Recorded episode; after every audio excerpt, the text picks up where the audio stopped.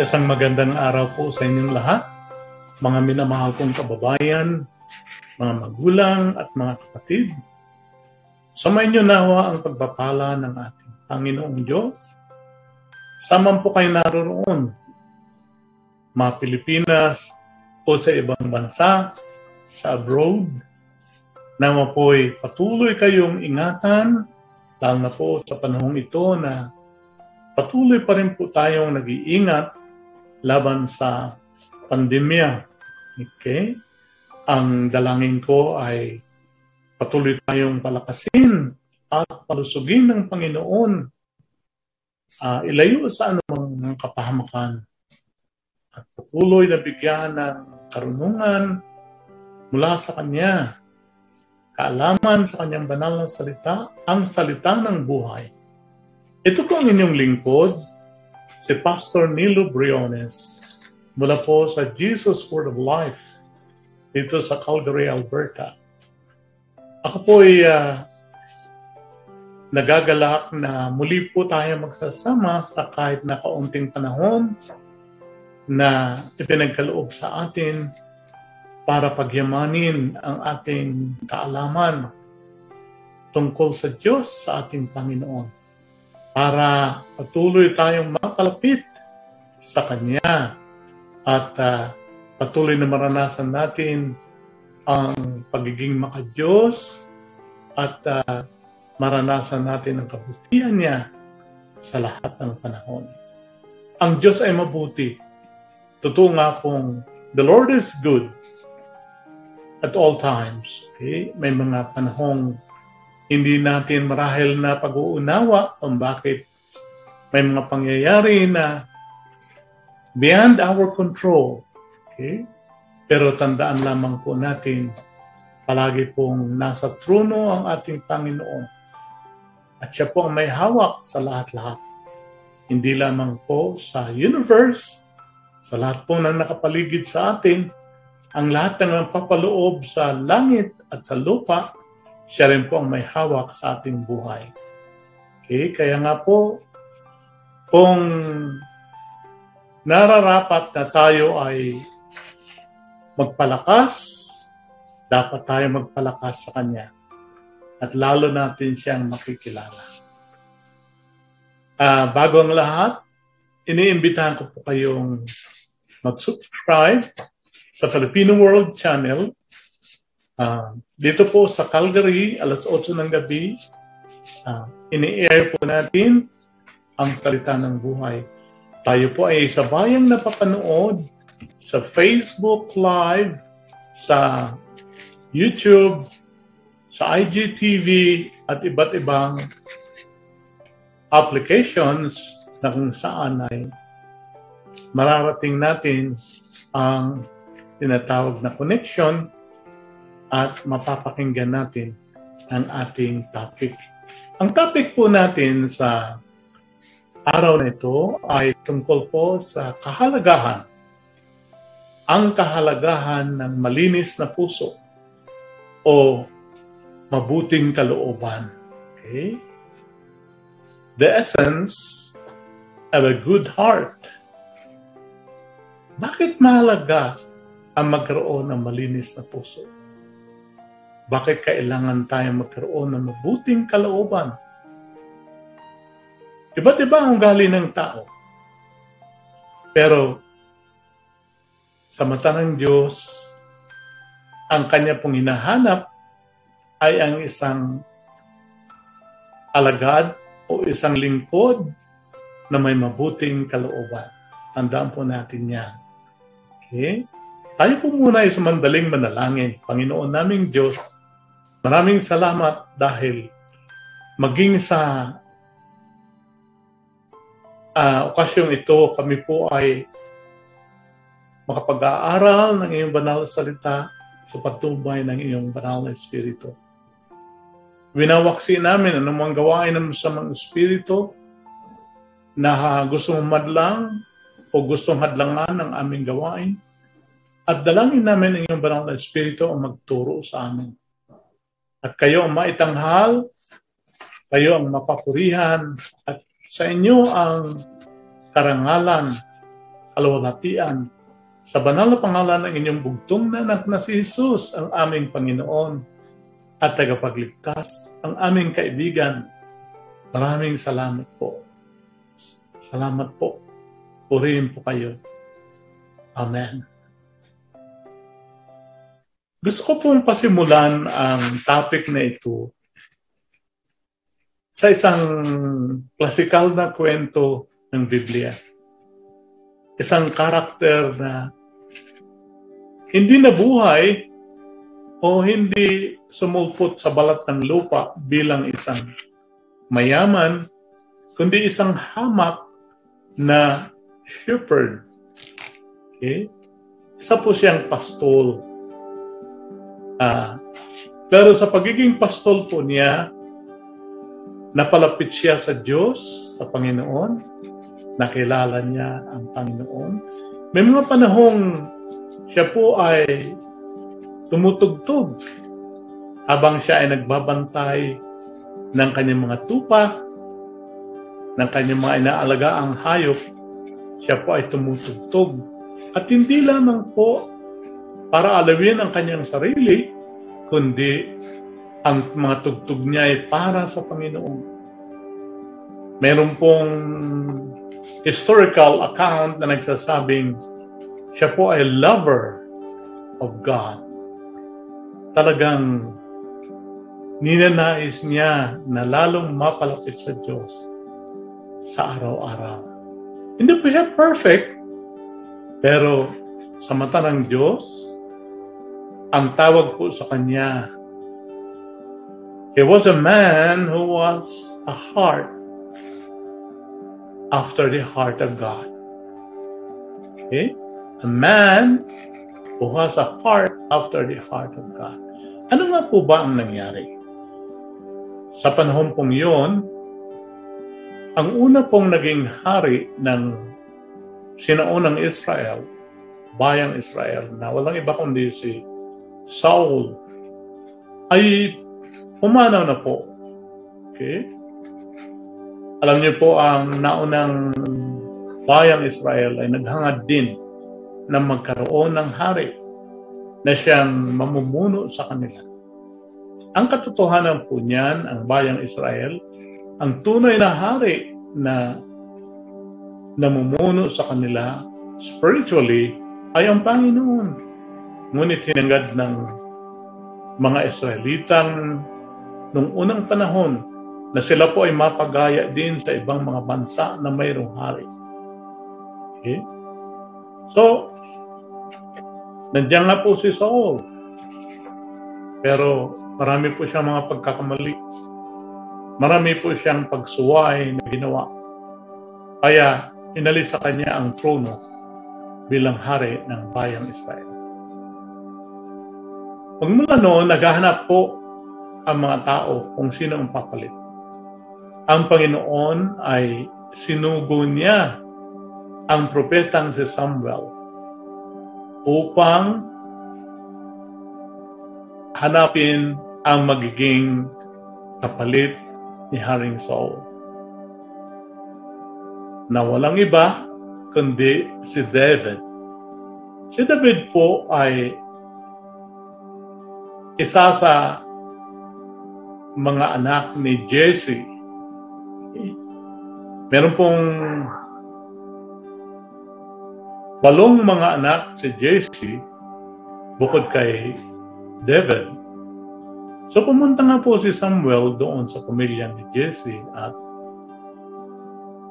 uh, pinaharap po niya ang mga anak ni Jesse sa kanya.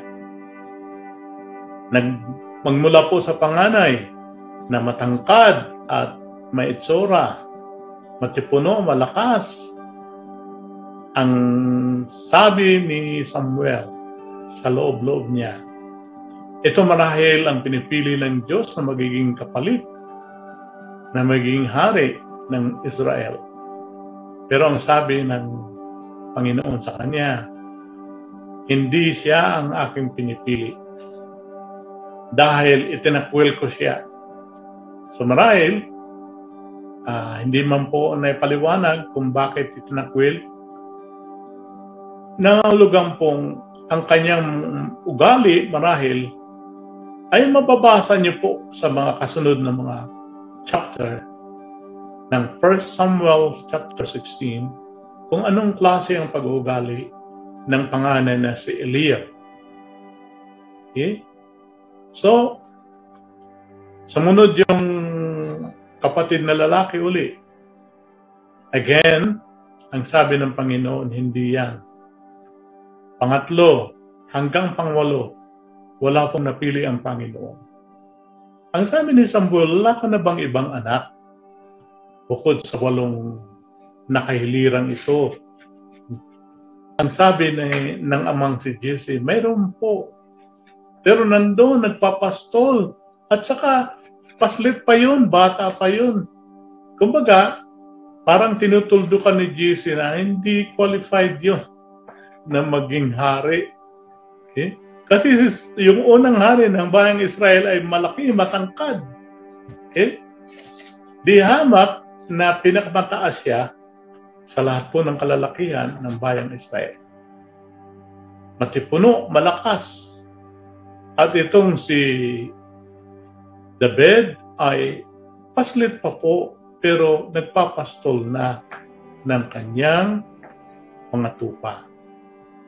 So, sabi ni Samuel, kaunin mo, kunin mo at uh, matitingnan ko. Nung humarap siya kay Samuel, eh, tinagda ng Panginoon ang kanyang desisyon na siya ang pinipili kong magiging bagong hari ng bayang Israel. Habang pinipili po ang mga magkakapatid, ang sabi ng Panginoon, hindi sila ang pinipili ko. Huwag kang tumingin sa taas, sa itsura ng tao. Ang Panginoon na hindi tumitingin doon. Ang tinitingnan ng Panginoon ay ang kalooban ng tao. So, what the Lord actually was saying is, the Lord is after the heart of a person. Ang tinitingnan po talaga ng Panginoon ay hindi kung gaano kakagwapo, gaano kakatangkad, o anuman ang maganda mong personality, maganda ang boses, magaling mag-English, magaling magsalita, hindi po yan ang tinitingnan. Ang tinitingnan po ng Panginoon ay ang puso ng tao. So, atin pong tandaan, napakahalaga po ng malinis na puso sa mata ng Diyos, hindi lamang sa tao. Ang tao po, kapag tumingin, ang gusto ng tao, yung talagang guwapo o kaya maganda. At talaga namang yan ang leader o kaya talented. Well, kasama na po yon. Pero ang higit na tinitingnan ng Panginoon ay kung ano ang kalooban ng tao. Gaano kalinis po ang ating puso? Ang sabi po sa kawikaan, kung saan ang author po nito ay si Solomon na naging anak ni David.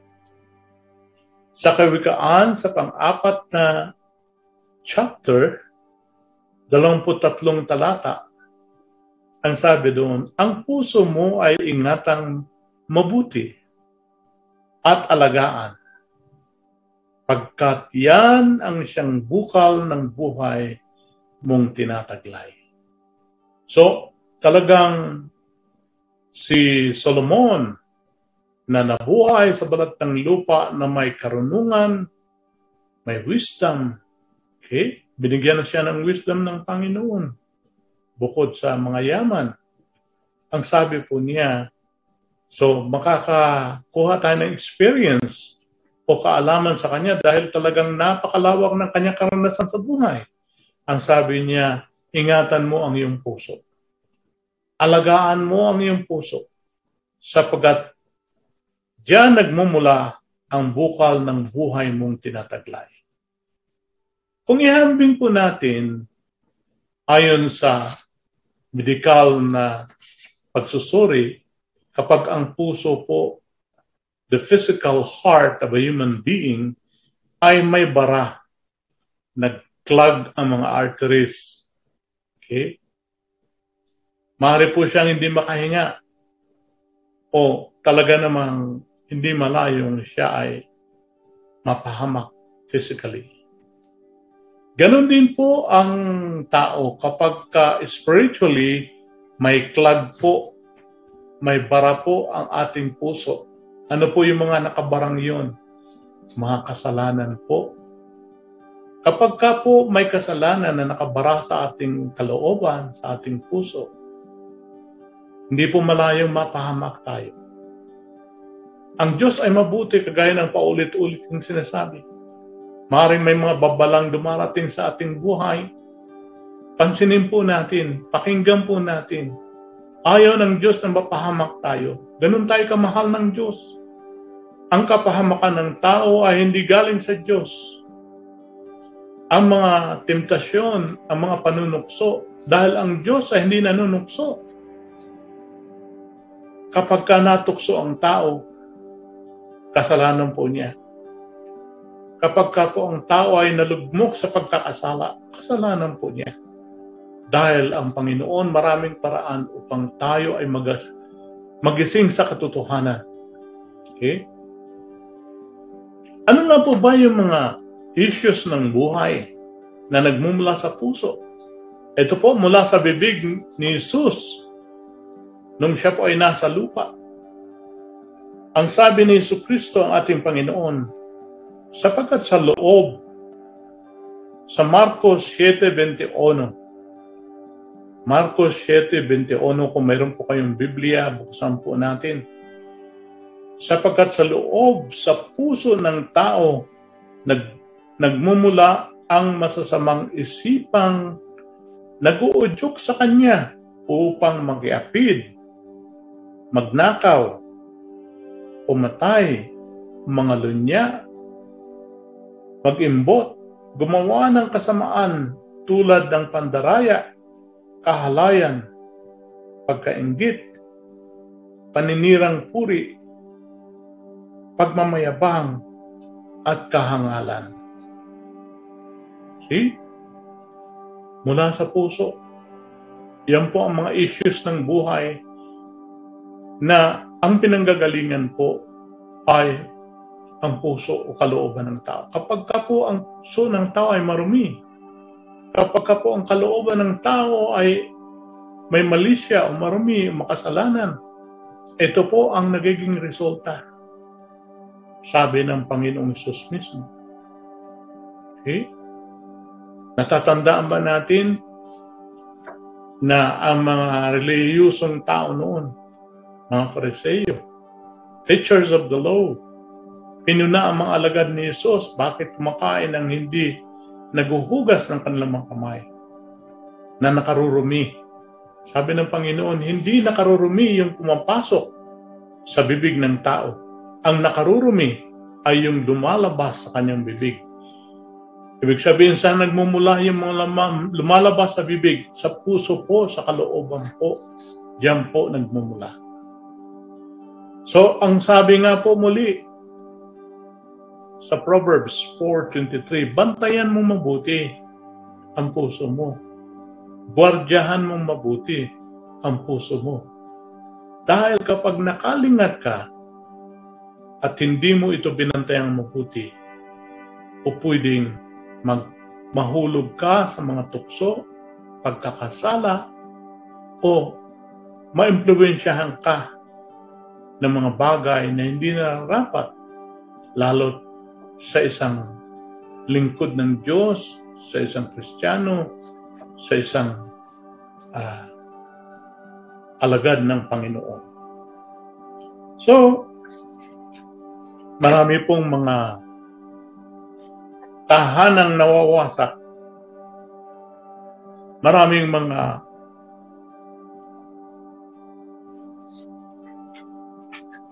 pag-iyak, pagdalamhati dahil nga sa pagkakamali ng ating mga puso. Tandaan po natin, kung tayo po ay sumusunod sa salita ng Panginoon, ang salita ng buhay, ang salitang buhay, mayroon pong pagpapala ang isang mabuting kalooban. Mayroon pong pagpapala ang isang mabait, mabuti, malinis na puso. Sa Mateo 5.8, okay? yung Sermon on the Mount ng ating Panginoong Isus, ang sabi niya, Blessed or blessed are the pure in hearts, for they shall see God. Mapapalad ang mga taong may malinis ang puso sapagkat makikita nila ang Diyos. Ano po ang makikita? Ang Diyos ay Espiritu at walang sino mang nakikita. Ano makikita kung ganoon? Makikita po natin ang manifestation ng kapangyarihan ng Diyos sa ating buhay. Makikita po natin ang mga bagay-bagay na tanging Diyos lang ang makagagawa. Hindi po lahat ng tao pinakikitaan ng Diyos ng kanyang himala. At kapag pinakitaan ka ng himala, marahil isa ka sa may mabuting kalooban. Isa ka sa may malinis na puso. So, uulitin po natin ang aral sa topic natin ito Napakahalaga po ng mayroong isang malinis na puso o may mabuting kalooban. Paano po natin ito mapapasa atin ang isang malinis na puso, mabuting kalooban? Sa pamagitan ng pakikipagrelasyon kay Jesus bilang ating personal na Panginoon at tagapagligtas.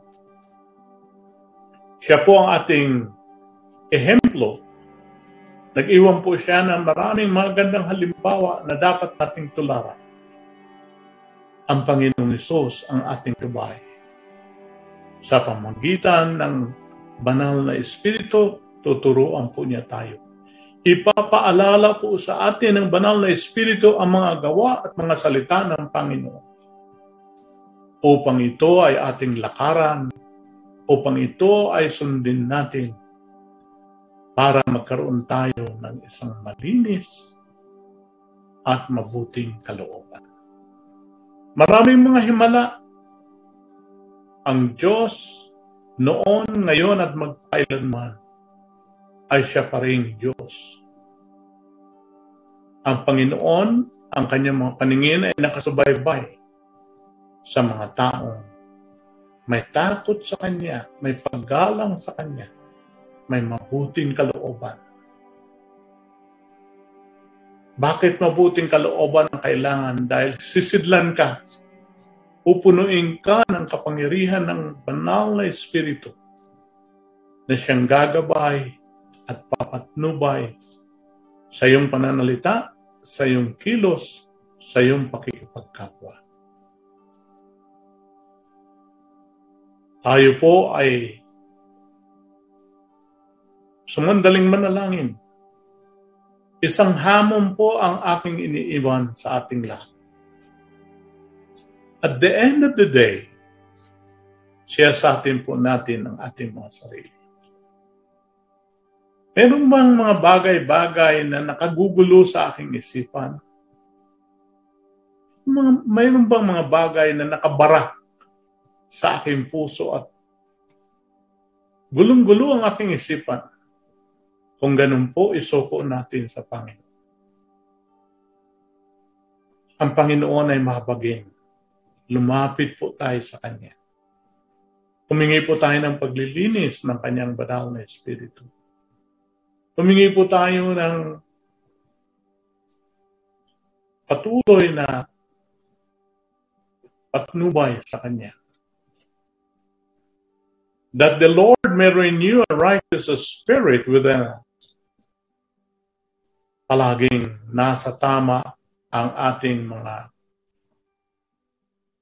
desisyon dahil may patnubay tayo mula sa Kanya. Tandaan po natin mga kapatid, walang imposible sa Diyos.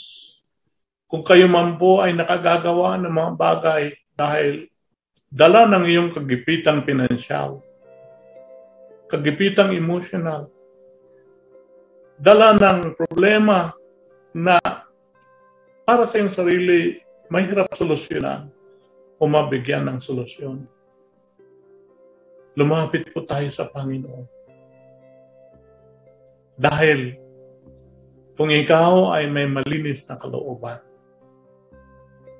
igagawad, ipagkakaloob sa iyo ng Panginoon. Ang kanyang biyaya, ang kanyang grasya, sa pamagitan ng panalangin, panalangin, taos-pusong pagdasal, panawagan sa Kanya sa ngalang banal ni Kristo ang Panginoon at tagapagligtas. Muli, sa aking pag-anyaya ng panalangin, tayo po ay sumandaling, manahimik, at pangunahan ko po kayo sa panalangin. Panginoon naming Diyos, maraming salamat po. Dahil sa pagkakataong ito, muli kaming nakalalapit sa inyo. Alam ninyo ang nasa kalooban namin. Alam ninyo kung an mayroong mang bumabagabag sa amin kung ito may problema, ito may pagsubok, ito may temptasyon, mga tukso. O Lord, patawarin niyo kami. Patuloy niyo kaming tuluan, turuan at tulungan na makaahong kami sa mga kagapitang ito. Hindi lang makaahong, kundi magkaroon kami ng lakas na huwag nang balikan ang mga bagay na ito at patuloy namin kayong itatanghal. Patuloy kaming magbibigay ng testimonya na kayo ay buhay na Diyos. Buhay na Panginoon na siyang nangunguna sa amin. Pagpalain niyo kaming lahat at nawa po eh, sa buhay namin dito sa lupa, mapuri ang inyong banal na pangalan. Sa pamagitan ng buhay na kaloob niyo sa amin Makarangal lang kayo, Panginoon. Maraming salamat po sa biyaya ng mabuting puso, malinis na puso at mabuting kalooban. Purihin po kayo sa lahat ng panahon sa ngalan ni Yesu Kristo.